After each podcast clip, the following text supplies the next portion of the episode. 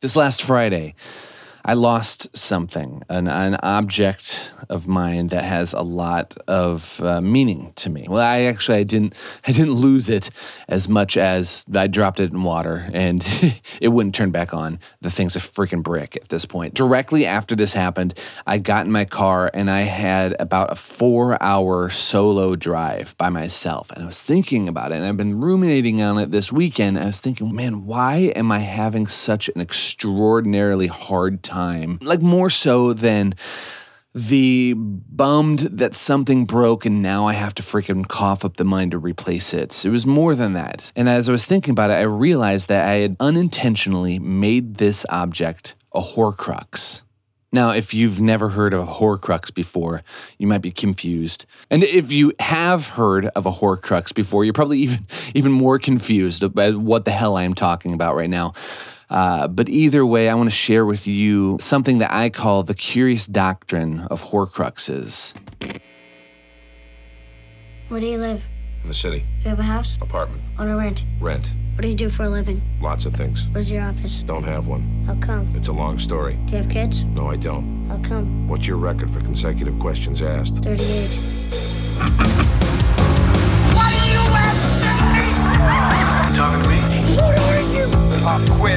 Shot. Expect me to talk? Do you understand the words that are coming out of my mouth? You do. What do you do?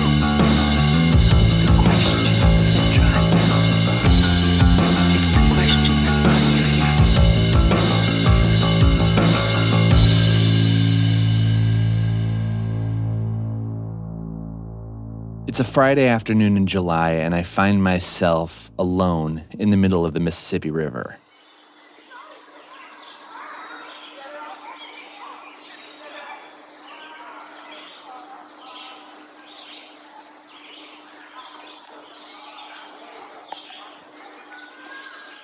Now, de- depending where you are along the path of the Mississippi River determines how dangerous that sentence actually is. But I am in the headwaters of it, the very beginning of the Mississippi River, where it starts up in northern Minnesota. So the water is only up to my knees, and there's a gentle current flowing past my feet. I've come here by myself, and I found a gentle bend in the river where I can be alone. Just me, my thoughts, a camera, and some of the ashes of my grandpa who passed away in February. Those of you that have been following along with the podcast uh, may have recognized a couple episodes where I talked about uh, how in this last February my grandpa passed away. And uh, what I didn't talk about is because it was Nebraska in February, anybody that knows about the harshness of Midwest winters knows that you're going to have a hard time digging a grave uh, in the middle of February. And also because he was a veteran of foreign wars,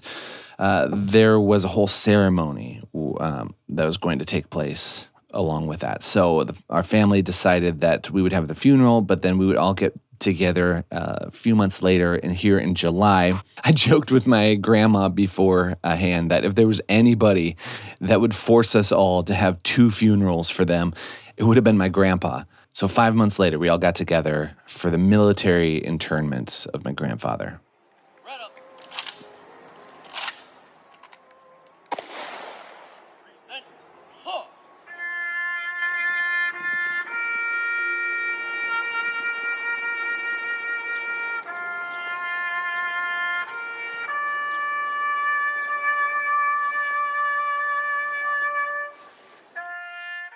Afterwards, my dad and I stuck around and ended up burying the ashes of Papa right there. But we didn't bury all his ashes. Back in February, my dad had given me some of my grandpa's remains and asked me to think of someplace special to spread them.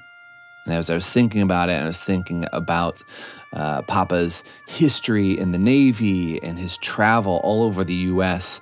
I thought the only thing appropriate would be to head to the Mississippi headwaters, where the Mississippi starts. One last journey from the top of Minnesota, ending in the Gulf of Mexico that dumps out into the ocean. I found a day this last Friday that I was free, that I could drive up alone, found a quiet space in the river, took my shoes off. I'm standing in the middle of it. I say a couple words to myself and I pour Papa's ashes into the water. And I just take a moment just to be there, be present in the moment, look around, see where I am, remind myself of this space. All of a sudden, in my mind pops uh, this memory clock that I have uh, here in my studio. Uh, and it's a place where I keep uh, odds and ends uh, from my life's journey that remind me, that take me back to certain places and times. I was thinking about it, I thought, oh man, I should, I should grab a rock from right here where I'm standing to remember this moment, uh, just like a small pebble. Uh, and so, without, without even thinking, I'm in my own head. I got a lot of things. I'm in this emotionally heightened state. Uh, I bend over and reach down into the water, and the water goes up to almost my shoulder, and I'm feeling around for a rock, and I grab one and I stand up. And as soon as I stand up straight, I realized that I had forgotten that my camera, my Fuji X100F, my sidekick, the thing that has been in my hands uh, for the past five years uh, as I've traveled the world, I totally forgot that it was strapped around my neck. And I look back as it is fully submerged in water. Oh, I was so annoyed with myself. I got out, I got back in uh, my car and started making the four hour drive home. And I was, I'm driving, I'm thinking about it. I'm like, why, like, th- why am I so bummed about this? Like, I'm more so than bummed about just the fact that I need to replace something because this isn't the most expensive camera in the world. It's not, not like this is a $5,000 Leica. Uh, but at the same time, it's not the cheapest camera in the world. Uh, it cost about a grand to replace this thing if I were to buy it used right now. Was thinking about it, I realized, yeah, I had made this thing a Horcrux. Now, if you don't know what a Horcrux is, it comes from the Harry Potter books, and specifically the very last one, uh, Deathly Hallows. And the whole concept is that Voldemort, the antagonist, uh, of the story, the evil wizard, uh, makes all these Horcruxes. And what a Horcrux is, is it is a physical object that you hide a piece of your soul in so that you become immortal. And the way you hide a piece of your soul in it is by killing another person. Because, as they say, killing somebody else splits your soul in half. And so Voldemort ends up making multiple of these Horcruxes. So the final uh, book in the Harry Potter series is essentially the heroes on their journey going around trying to figure out where these Horcruxes are and how to destroy them so then they can finally destroy Voldemort's. But it stuck with me, this thought. I know this is like an evil, like dark magic thing in the stories, but like this thought of a Horcrux, something you put your soul into. I found myself thinking about it over the years and realized something that is a physical object, something normal, that you have placed value and meaning in, and now it's something more. It holds a part of you in it. It holds the memory of somebody else in it. It holds the memory of a moment in it. This thing it has this intangibility that is more than just the isness of what it is. Now the isness of it is so much larger and more meaningful to you, whereas if someone else saw it, uh, they would they wouldn't have any of that understanding or meaning or depth unless you told them. And even if you did, uh, chances of them like feeling connecting with it like you are slim to none. And so here's about it. But let me let me digress on this. Okay, what are the examples of Horcruxes in our everyday life that you might have? Okay, um, like a wedding ring for example, I believe a wedding ring uh, is a Horcrux. It's not just the gold or metal or whatever you oh, rubber. Maybe if you're a musician now, that's like a trendy thing, a rubber wedding ring. Yeah, it's more than just that. Yeah, we've put something into it. We put a, our heart and soul and meaning into this thing. So now this ring means something more. The isness of it is so much heavier than just what it's made out of. Um, on my left hand, on my uh, index finger of my left hand, I wear a ring that has a it's a gold ring, uh, and it has the letter R on it and six birthstones across the top. And this ring belonged to the person who, if they wouldn't have died, I wouldn't have been born. Like literally, if this person would not have personally died, I wouldn't be here today. Uh, back in the day, my mom and dad had been married for just around a year and my dad was in the Navy, stationed in the Mediterranean on an aircraft carrier when he got a call that his dad died of a heart attack. My dad was flown off the aircraft carrier uh, by helicopter and then flown back to the States where he was given two weeks of leave for the funeral and uh, to be home with family. So he was back, and he and my mom uh, took full advantage of that time together, and that's how I came about. It's crazy. And so my grandpa's name was Robert Morgan, and my parents decided to name me after him. And I wear his ring, and these birthstones are the birthstones of all my aunts and uncles uh, on it, and I wear it every single day. But yeah, this is more than just the stones, the gold, the uh, the black onyx underneath the lettering yeah, this thing holds to me a piece of my grandpa Bob in it. For someone that I never got to meet, I feel close to him every day I wear it. Um, okay, to the left of me, here, let me grab this microphone. Um, I'm in my studio right now, and to the left of my desk is something I, I don't. I guess I'd call it a memory clock now that I'm thinking about it. I don't really have a name for it, but it's an old grandfather clock that's been hollowed out where the face of the clock was. Uh, it is now just a shelf. And if I open it up, I've got a bunch of trinkets in here. Actually, I am. I'll make this the image of the podcast episode. So if you're wherever you're watching this, just look at the image of it, and I'll, or in the show notes below. Uh, and so you can see in here. So in here, I have a. I mean, there is. I've got a stone that was from the place I got engaged uh, to Sarah. I have a horse that's kind of this horse is like what made of stone carved out of stone.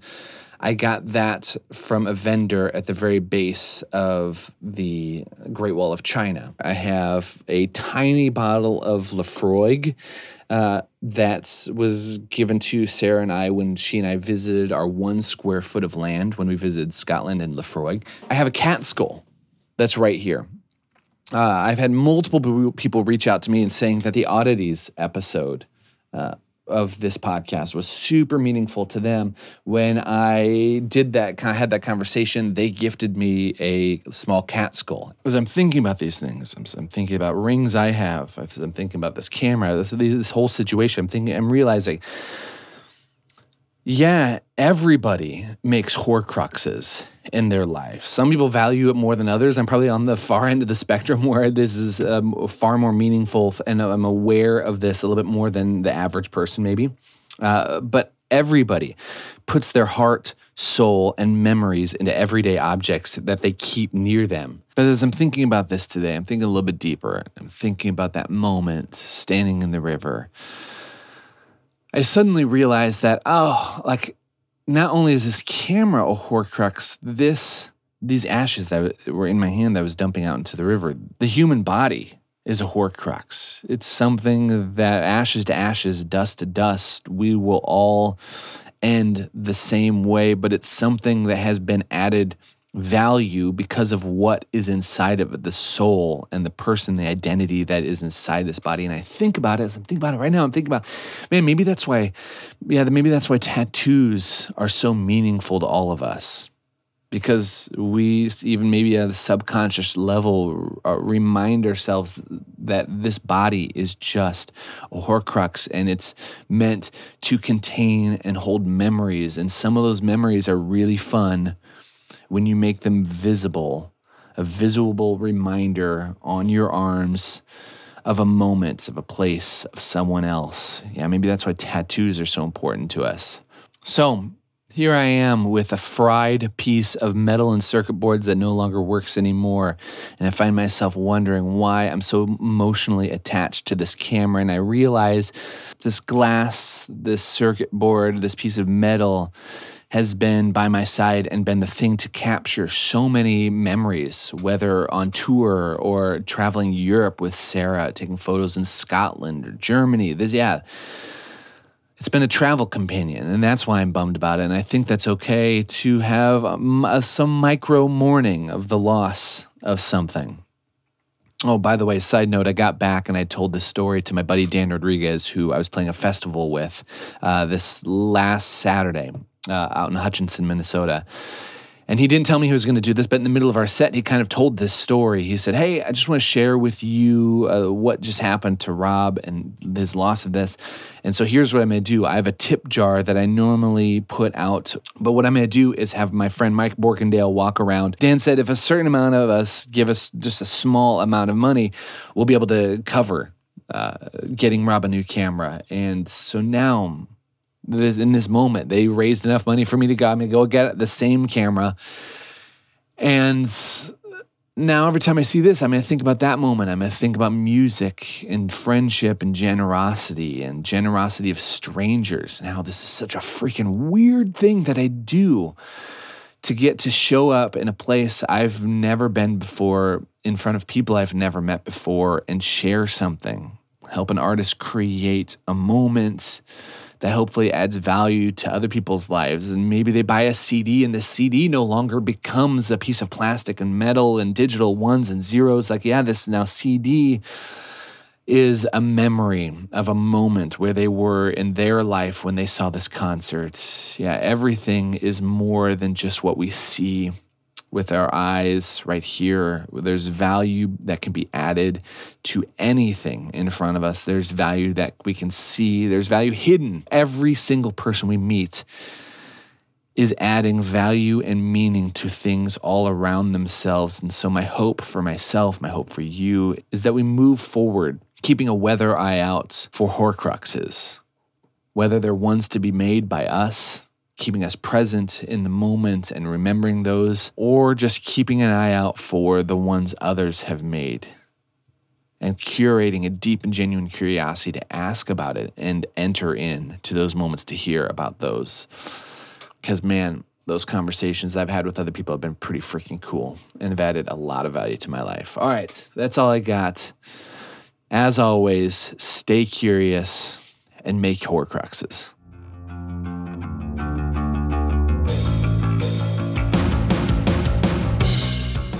You've been listening to Rob Morgan is a Curious Person. Nothing you've heard in today's episode reflects the opinions or beliefs of Guinness, Curious Endeavours, the Republic of Ireland, or anyone living or dead.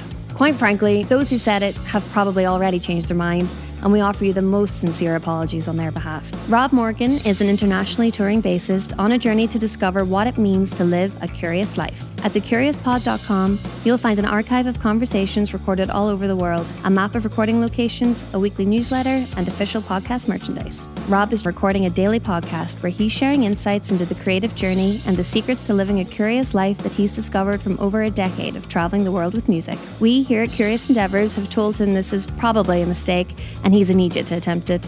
But he won't budge, so that's where we're currently at. Visit thecuriouspod.com today or click the link in the show notes for more great crack. We hope you'll enjoy.